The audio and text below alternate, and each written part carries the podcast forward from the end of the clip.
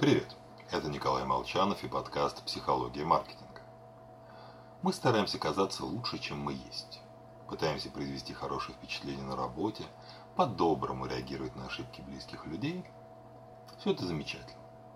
Только такие действия входят в перечень наиболее истощающих самоконтроль. Ослабление силы воли – не физическая усталость. Она ведет не к сонливости, а к неадекватным агрессивным реакциям, неправильному питанию, покупке ненужных вещей. Проще говоря, пытаясь исправить поведение в одном направлении, нам не хватает самоконтроля на другие.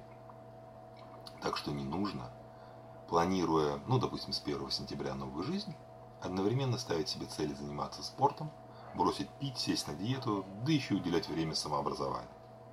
Двигайтесь поэтапно. И так как запасы силы воли невелики, экономьте ее. Не тратьте силы на принятие пустяковых решений. Чем больше действий вы переведете в автоматический режим, тем лучше. Бывший президент США Барак Обама носил один и тот же тип костюма как раз по этой причине. Я стараюсь сократить количество решений.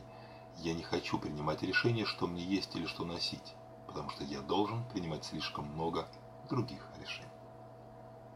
Берегите запас своей силы воли на что-нибудь самое важное. С вами.